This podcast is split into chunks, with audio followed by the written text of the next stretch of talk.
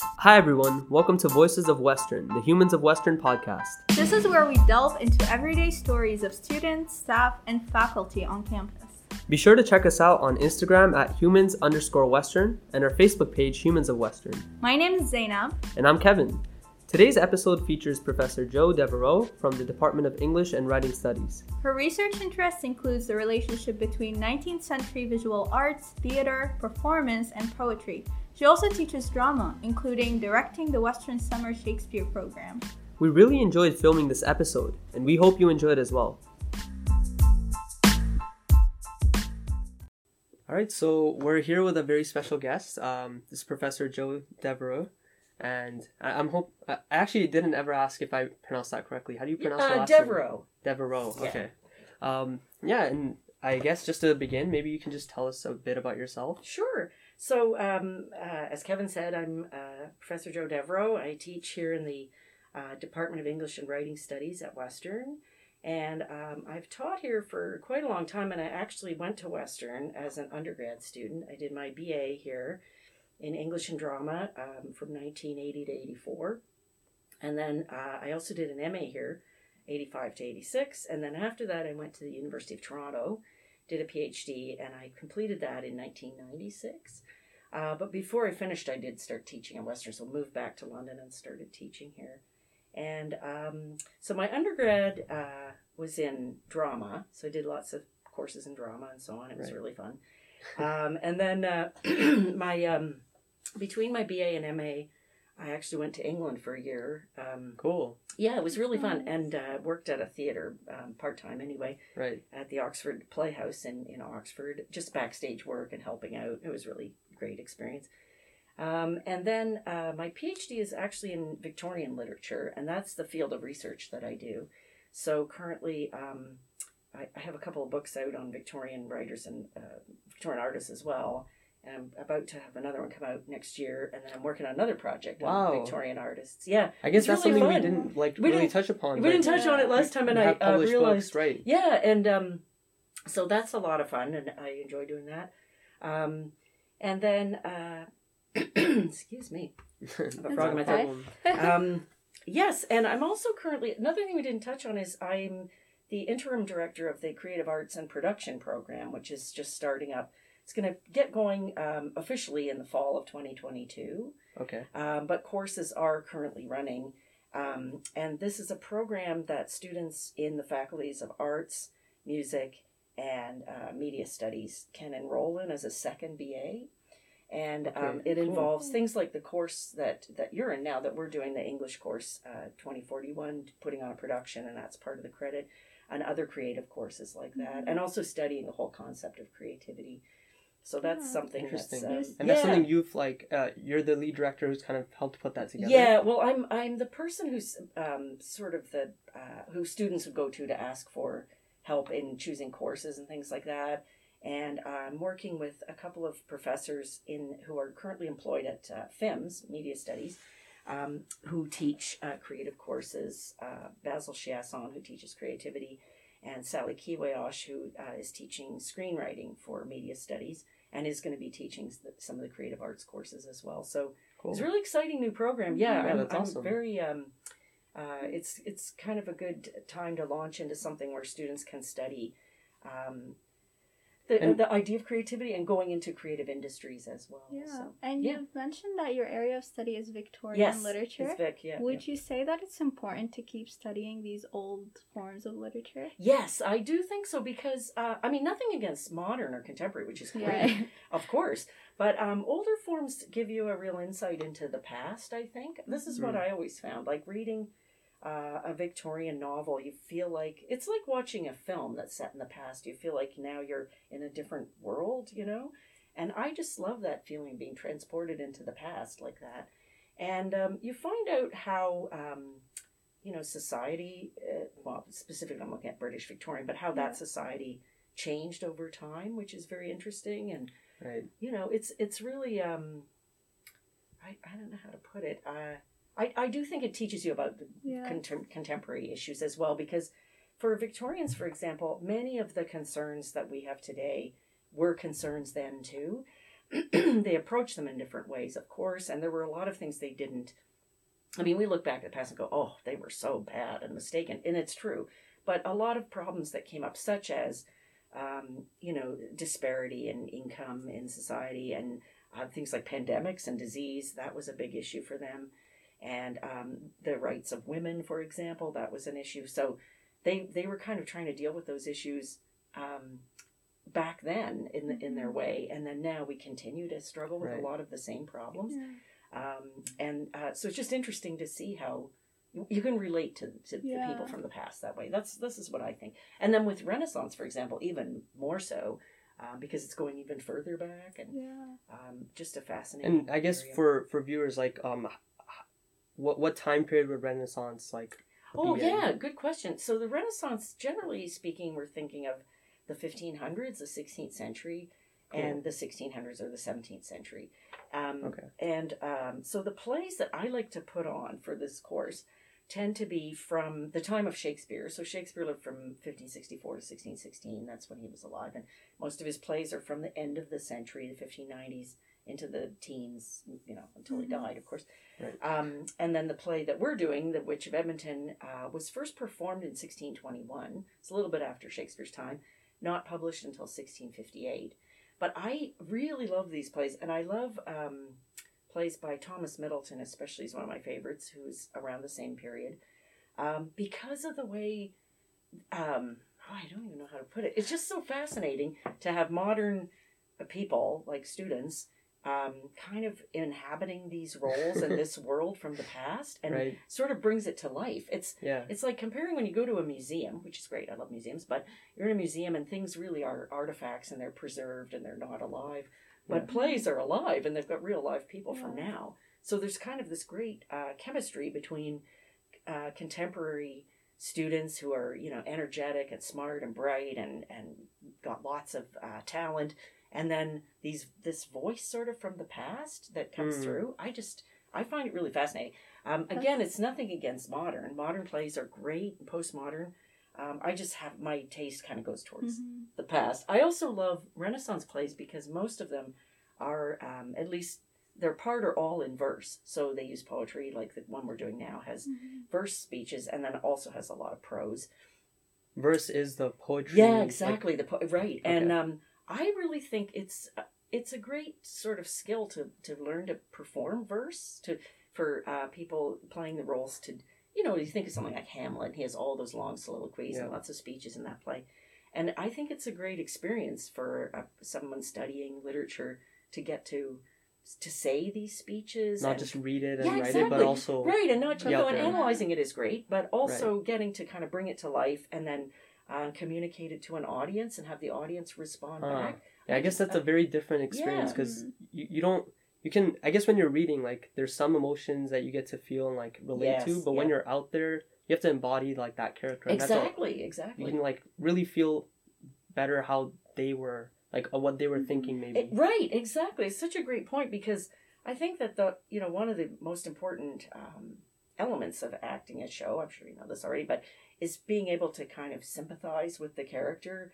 and um, put yourself in their shoes, sort of thing. So even if you're playing a terrible villain, somehow need to have, make a connection or feel sympathy for that character, so Right. that you then can convey what they're feeling at the moment when things happen or when they make a decision and after they've made the decision or an event has occurred and then that, yeah you're right you embody it um, sure you can when you read something you can kind of get it but you're more outside of the experience than when you're actually in the Yeah. play so And I guess that one great benefit from that, um, at least that I've seen, is um, being like a third party watching, or you know, you're like not the actual person. yes you I guess like that sympathy also then starts to translate into your life. You start to be more understanding of different people and different Yeah. perspectives. I think so. I mean, I think a, a great benefit can be uh, definitely you start to realize that uh, people have different experiences, and then um, you start you sort of start yeah you start to sympathize with their position more. Whereas, you know, if you it, it's harder. It's sometimes hard to kind of see other people's perspective or to um, to sympathize with them, and you it's easy to judge them, right, and uh, Right. form opinions and so Mhm. on. But yeah, when you're actually immersed in that experience, it does change it, and um, I think for studying drama, it's really important. Most people would agree with this. It's it's very good to perform something because now you see how the framework and the sort of mechanics of the play work. Um, because you have to put it on. So, for example, where people are coming from on the stage, Right. or where they go, or whether they're up or down, um, the kind of actions that they perform uh, towards other characters, how they react to them, and even things like the props. I mean, once we did a production of um, Twelfth Night here, and that was the first time I realized that money exchanges hands so often in that play because we had to keep getting little money bags and setting them and studying the play for years and years and teaching it as well i kind of never thought of that thought, Uh. well that's an interesting issue in the play that you find out from putting it on um, where you might not notice that even if you're a really attentive reader it might pass you by so um, It's like yeah. the nuances of like their day to day lives. yeah and exactly it's kind of lost in the reading because you, you can Mhm. read like the I guess there's stage directions and yes things, yeah but actually seeing it, some people it, that's a much more effective way. Oh, to yeah. take that in. And um, students will often say, you know, um, they read a play from the time of Shakespeare or that period, the Renaissance, and it, it obviously is very remote. Um, the language is different from now and so on. So they're not really sure what's going on. But then when they see it performed, they go, oh, now I see what's going on in this particular scene or what that character's doing and what their motivations are. Um, so, yeah, so watching it as well as being in it really does help. And an interesting You know. thing is also the language changes that It- you see. yes. Like that's one thing you learn about the past from it. Yes, you do. And you know, I just love um again, I I really like doing these shows with students because um of course students talk differently from their parents typically and from my you know, generation and so on and um so everybody's got their own way of speaking and then there's the kind of the slang or the way people spoke in the 17th century let's say and um, it's great to have students saying these lines. Like i can remember we did uh, the revengers tragedy which is a middleton play and one of the main characters there would say, "That's my hope, my lord." And every, you just hear it and think, "Wow, that, you just don't imagine someone, you know, outside here at Western saying Yeah. that, but they do in the play." And then Yeah. it's kind. That's what I mean. It brings the character to life because a real life, a young person is saying Yeah. this speech, and it sounds natural when they say it. So, you know, it doesn't. Um, I think the other thing. Well, people know this. I think from seeing really good uh, film adaptations of Shakespeare plays and going to places like Stratford, Ontario, and so on that it doesn't have to be all you know orating like a Mhm. lot of it even if it's in verse uh, it can sound like natural speech which is Mhm. pretty um, Right. exciting when you think about that i mean it's not that in shakespeare's time or the time of the authors of our play um, people went around speaking in poetry all the time but um, they did use those words and so on oh, they Yeah. didn't speak like that. no well they didn't speak in poetry that would be Oh, pretty interesting. amazing I thought. I know. I actually I thought years they did. the wrong I once had a professor years ago who uh, taught Milton, really brilliant professor, Professor Balrajan, and um, we, we thought as students in his class that he actually was speaking in blank verse because he had such an elegant, wonderful. Um, way of speaking that it sounded like it was because you know blank verse is unrhymed iambic pentameter right so it doesn't sound like say couplets like it's not obvious that it's poetry yeah. but then Okay. you start you can sense the rhythm but honestly he's the, but he's the only person i've ever met who actually um and he studied like the same kind of um like literature, right? well he was a milton scholar and uh, oh, that's the playwright or the this professor i'm talking about he so he was a milton professor and he also uh worked on modern poetry like ts eliot and Okay. writers like that but uh yes he was great cool. yeah his daughter is a professor here so uh, professor Tilottama Rajan. she's a very famous cool. romantic uh, romantics author, so uh, uh, scholar, so um, and That's theory awesome. and criticism. Yeah, but anyway, Maybe he like all don't that know. reading he's done. It's just like yes, transformed the way he speaks. P- it and could have, you know, He and just then become a poet see- naturally. yeah, maybe, and also here at Western in our department we have a, another great Milton scholar, and that's John Leonard, Professor John Leonard, and he um he he talks normally like like a modern person uh, with an English accent, but he um. He knows so much of Paradise Lost. I, I swear he knows the whole poem off by heart, and it's massive. It's twelve books Wow. of at least a thousand lines a book. That's So crazy. it's very big. That's But he can he can just start to perform the, the Yeah. characters in there. It's amazing. So yeah, it, you know, if you're immersed enough in literature, I think it does start to become part of the way you Yeah. the way you speak and Yeah. think and everything. Which Yeah, is I see people great. that can like quote people really fast like, Yeah. from plays, which I find is so amazing Oh, because s- like how do you remember that? I don't. Some people have a great memory for, and they can just reel it off. And even if they've done it years ago, they can still Yeah. remember the speeches. It's amazing. Yeah.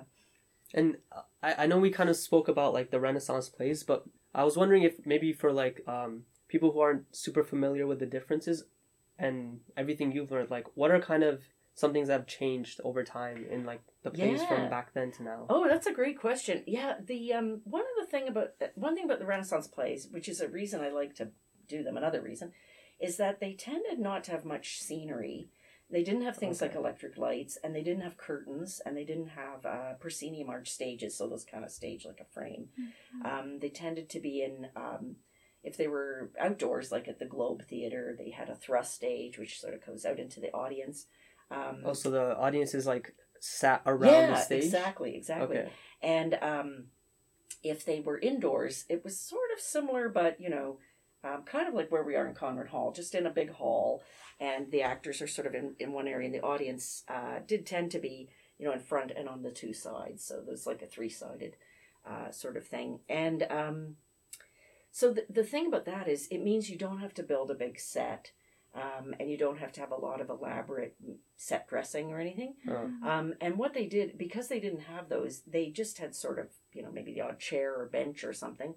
And then the speeches in the plays tell you where they are. So Shakespeare's plays famously have a lot of speeches that um, tell the audience where the, you know, what the setting is and what's going on in plays like the opening of Henry V, for example. You know, you're supposed to imagine the fields of France and the Battle of Agincourt, which they can't, you know, it was way before CG or anything like that. They couldn't put on a believable battle on the stage. Right. So they just used words and the audience imagined it. So I really love that about them.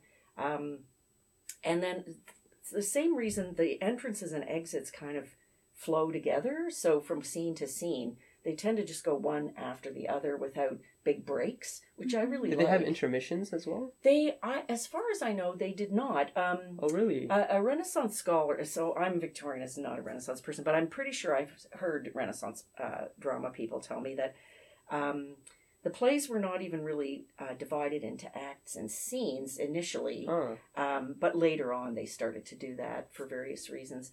So they did, um, you know, they do kind of flow one after the other. So again, if you go somewhere like Stratford and see the plays in the festival theater, the scenes just go one after the other out onto the big stage. And how there. long are they?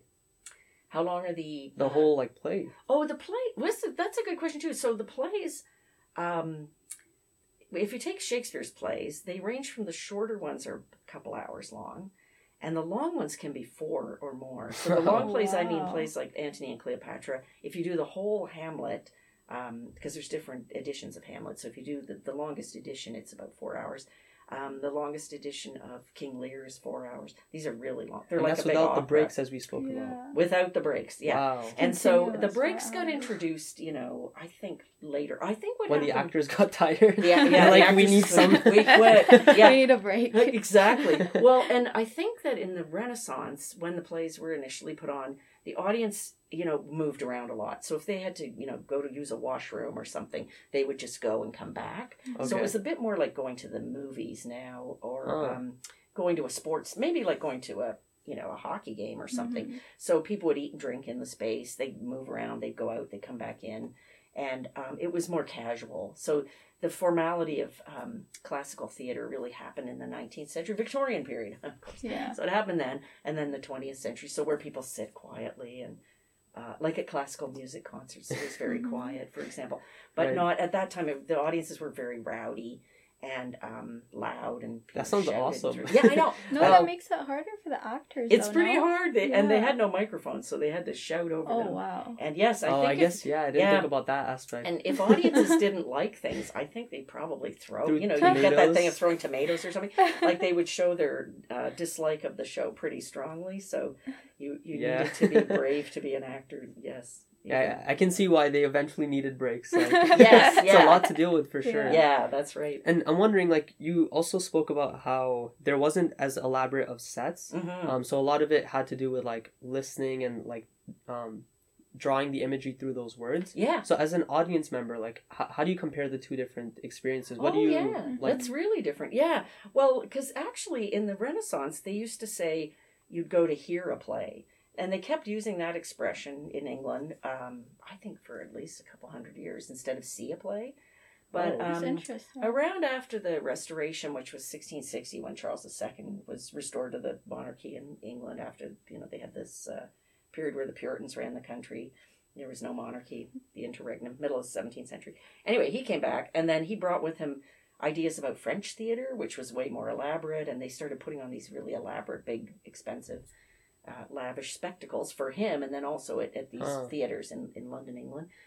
And um, so there got to be a, a change from going to hear the audience having that experience of listening and absorbing it and figuring it out on their own to seeing stuff presented to them. And um, yeah, and then now, of course, if you go to a musical, for example, I mean, it's every sense pretty much like you go and it's loud and there's Yeah. music and there's dancing, and there's speaking and there's what, big sets and effects. So it's Uh-huh. all everything, and uh, which is great. I mean, I love musicals, but um, yeah, they just didn't have the technology at the time, Mhm. and so it was a different experience. I think audiences went and they they just needed to be ready to kind of follow it as best they could and eh, sympathize with the characters and things like that. And um, a lot of Yeah. it seems like a lot of the imagination work was still on like the audience member. yeah, I think you're right. I think the you know the audience was they weren't just kind of sitting there going, okay, entertain me, but we're kind Huh. of involved in it. I think you can sort of compare it to you know a poetry slam or something like that where Oh, people are doing point. they're uh, performing their poems and the audience does react i mean anytime i've been at one audiences react a lot Yeah. um but supportive it you know they don't attack them but uh very supportively and so um there's a, more of an interchange between audience and actor it's much less passive audience and active people up Mm. on the stage yeah that's a great point you know um maybe that's another reason i like the renaissance plays because although audiences now or the culture is to sit quietly and not react but if they ever do i think great i love it when people bring little Yeah. kids to plays because they'll you know get all excited and shout stuff and I think good for you you should past the So- baby stage because Yeah. then they only know crying. yes they only cry well true i don't know if you, you don't really want to bring a poor baby to one but yes but I'm um, assuming when you say a good line, like you want people to like either laugh or react to it. I- Otherwise, it's like exactly you feel like it's discouraging. fell flat like Well- a concert almost like having that experience with the yeah. the artist and the audience. Right, Yeah. like if you're Yeah. playing a concert uh, and the audience is sitting there, it must be Yeah. terrible. Well, and I read a book one time about uh, soliloquies in Hamlet, and the, uh, this one actor said that he found that one audience, particularly, he was doing these soliloquies from Hamlet, and um, some of them have sort of questions in them. Well, like to be or not to be does, right? And um, there was somebody in the audience who kept answering the questions. Oh, And this no. actor thought, this is great. Like, I never realized how much it feels like a dialogue. And he just, you know, fed off it. He, he didn't go, oh no, it's ruined. He oh, was really happy. talk, like basically so it's talking. kind of back and forth. And um, Wow. he, it just gave him, an, again, it's like this insight you get with live theater. He, he got this insight into how the, the speeches, some of Hamlet's speeches, kind of are asking for a response from someone Huh. out there.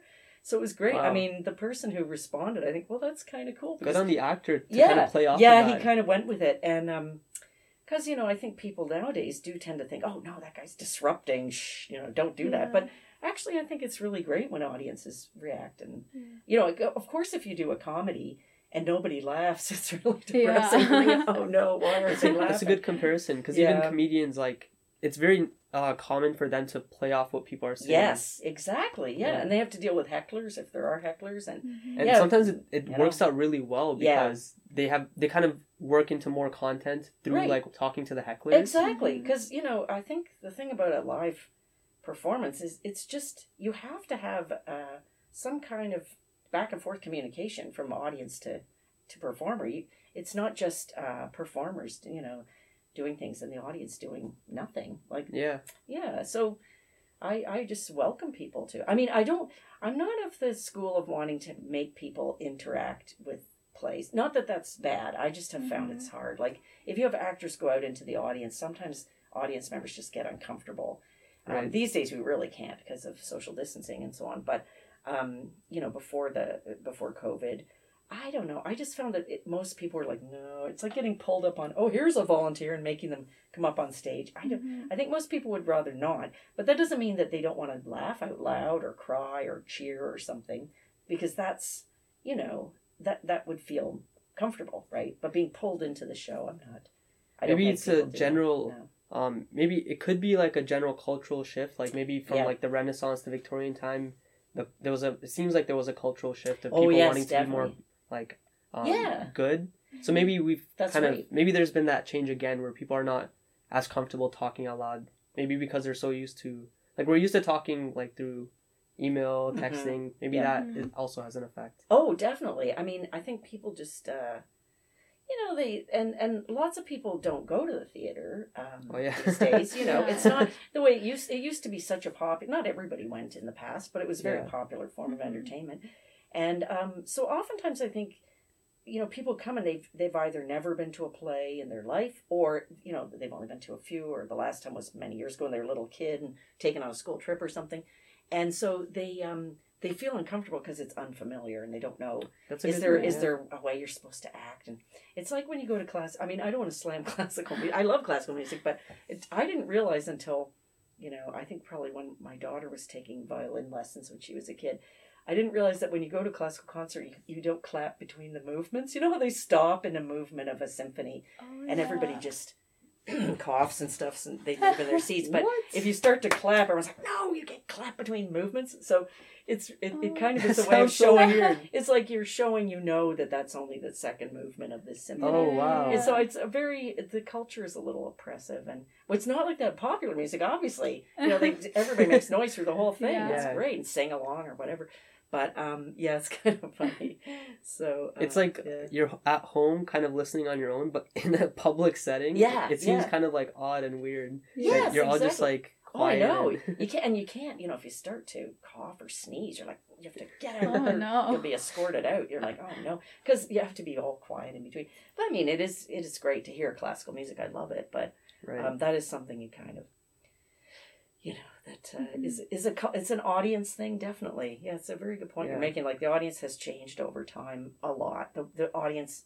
I guess behavior or what's the accepted way of um, acting as an audience member yeah. and uh, it would be nice to kind of go back to more of a interactive you know as they say in other things like poetry readings and um, you know lots of concerts where the audience is right involved in it you know and hmm I, I like that a lot so. And the last thing we want to touch upon is that what are some things you learned about eh, as like being a director versus like an actor in plays oh and yeah. things? oh thanks. Well compared to the two as an actor when i used to when i was a student and then for some years after sometimes i'd be in um, not never professional plays but obviously but in student productions or so on and um, i would just throw myself into it i just loved it i loved small roles especially and the bigger ones were okay and so i Why is that? You like smaller? I like the small ones because there's less um, uh, stress and pressure. Fewer lines to learn. That's one thing. And also, you just feel like you can do your little bit and then you're done and you're part of the whole, uh, the cast and crew and theater company. So it's really nice and sociable. Yeah. Um, and then afterwards, you can just feel like that's great. I could handle that, no problem. Um, whereas the the bigger roles, there's more expectations laid on you that you perform it a certain way, and Mhm. also more lines to learn, and I, you know, And by more, like scenes, it's yeah. significantly more sometimes. Yeah, like, sometimes it's a lot, it's- sure. Yeah. And so I just found, you know, I didn't really, I never aspired to be an actor professionally or a star in anything. So I just wanted to be, you know, in it in the show it, for yeah. fun, yeah. And so that's why I like the small ones. But um, Yeah. A- and as an actor, I always felt like you uh, needed to find some focus or moment that would kind of uh, get you to the right emotions. Uh, like I was not a method actor or anything like that, really, but Mhm. I would just think about something that would put me in the mindset. That is would that be how they right. do it? Like get the I think some actors do that. emotions Yeah, they use um, memory. They sort of select memories and, and use Huh. those to get to the emotion. You know, there's so many techniques of Yeah. acting. Um, but I so I would do that, and it seemed to kind of help me get immersed and not think about how I was acting the scene, but I was just in that particular moment. So Mhm. I think having a strong focus on something is very important. Directing, oh, I just found that uh, it's well, uh, it's it's hard to do it in a way. Um, like I don't find it any easier, even though I've directed a lot of plays for uh, the student plays here um, for courses and summer Shakespeare's uh, for many years too. Um, but I think you you just need to uh, learn how to help the actors use their strengths to to do to perform the scenes the best.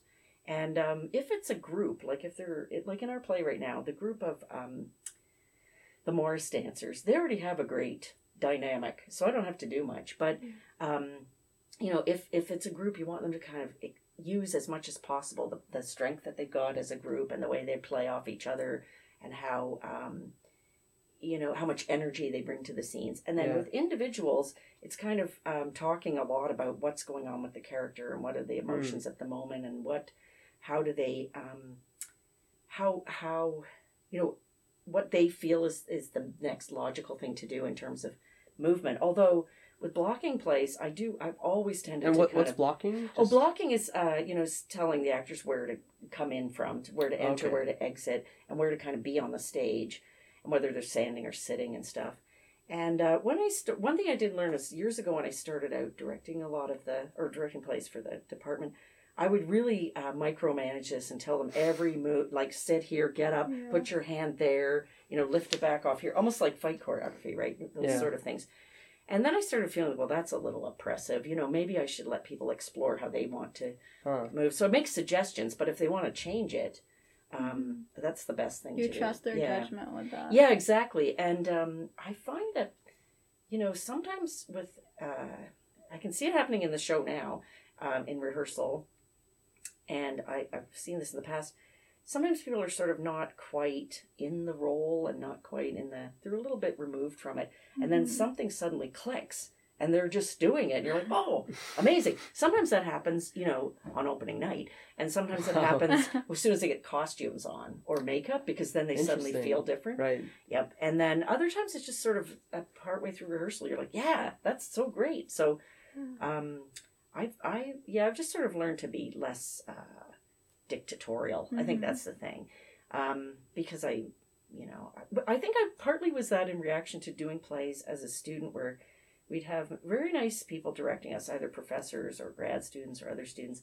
And they just kind of not tell us to do anything. They go, "Okay, you come out here," and we'd stand there and go, "Direction, please. What? Tell us what to do." Yeah. and and we'd be standing there just in a line saying our lines and um, we felt really like uh, sort of uh, unsupported so Right. that, that's part, partly i reacted against that i was like i'm going to tell them every single little thing to do Yeah. Because then, sense. they'll, Yeah. then they'll feel more um, confident but then i felt like it's too much so now i try not to do that but I guess when you get into like the scene and stuff, then you want to like do the things on your own because you just Exactly. like get into it. Yeah, and especially with scenes with uh two, well, like you with Susan in the scene, like when you've got people in a scene, they they start to react off each other, Mhm. and um, you don't want to be this person interfering with it and going, which I think I still do. You know, I have to try not to do that. Um, you have to let see how it plays out and see how they Huh. work with each other. It's also why I like to break up into groups when we're practicing because people go on their own, practice a bit, you know, a scene with two or three people, and they sort of figure out good ways to do it. Right. And I don't mind if they want to completely change, you know, the blocking or the way they're Mhm. approaching this. That is fine, you know, because whatever works best for them is better. So Yeah, I think that's a pretty cool adjustment that you've kind of seen in uh, how you handle that because I, I feel like this is a general commentary on like leadership in general. You you need to be supportive because that's what your role is as a Mhm. leader.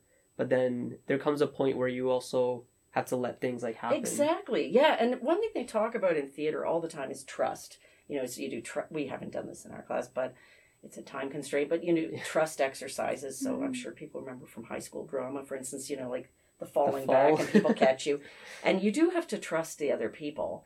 And Right. um, yeah, so yeah, if you're kind of running things or you're in a leadership role, I that's totally exactly right. You you have to, you know, you have to make decisions and so on, but you have to trust people at a certain point to make the right decision and and do their Mhm. part, and you don't kind of interfere or try to micromanage it because um, it just doesn't work that way. Like it's not really actually leading them. So yeah, yeah. that's a great Yeah. point. Yeah.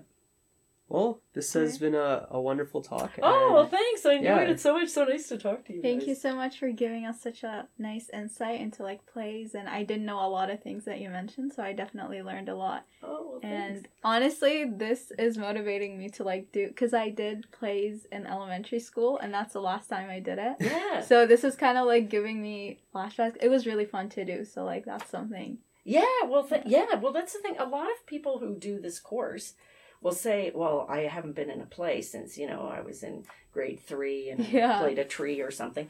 And um, but that doesn't matter. You can definitely, you know, you don't you don't have to have been doing lots of training and stuff for Yeah. um, the plays we do. Everyone just jumps in and brings their own ideas and energy and so on. So, uh, but it is really really fun. It's a nice. know. Um, I don't know. It's so different from uh, s- a lot of courses. Exactly. Uh, I mean, it's it's even different from arts courses, but in particular, it's very different from science. And Yeah, uh, that's a good point. you know, so people that they're just uh, doing all this studying and work and everything in It's a their nice science break, courses. kinda, It's like a this is what thing. people say. It's a break because it's a different kind of way of looking at things, and it's um, you know, it just it just sort of takes them.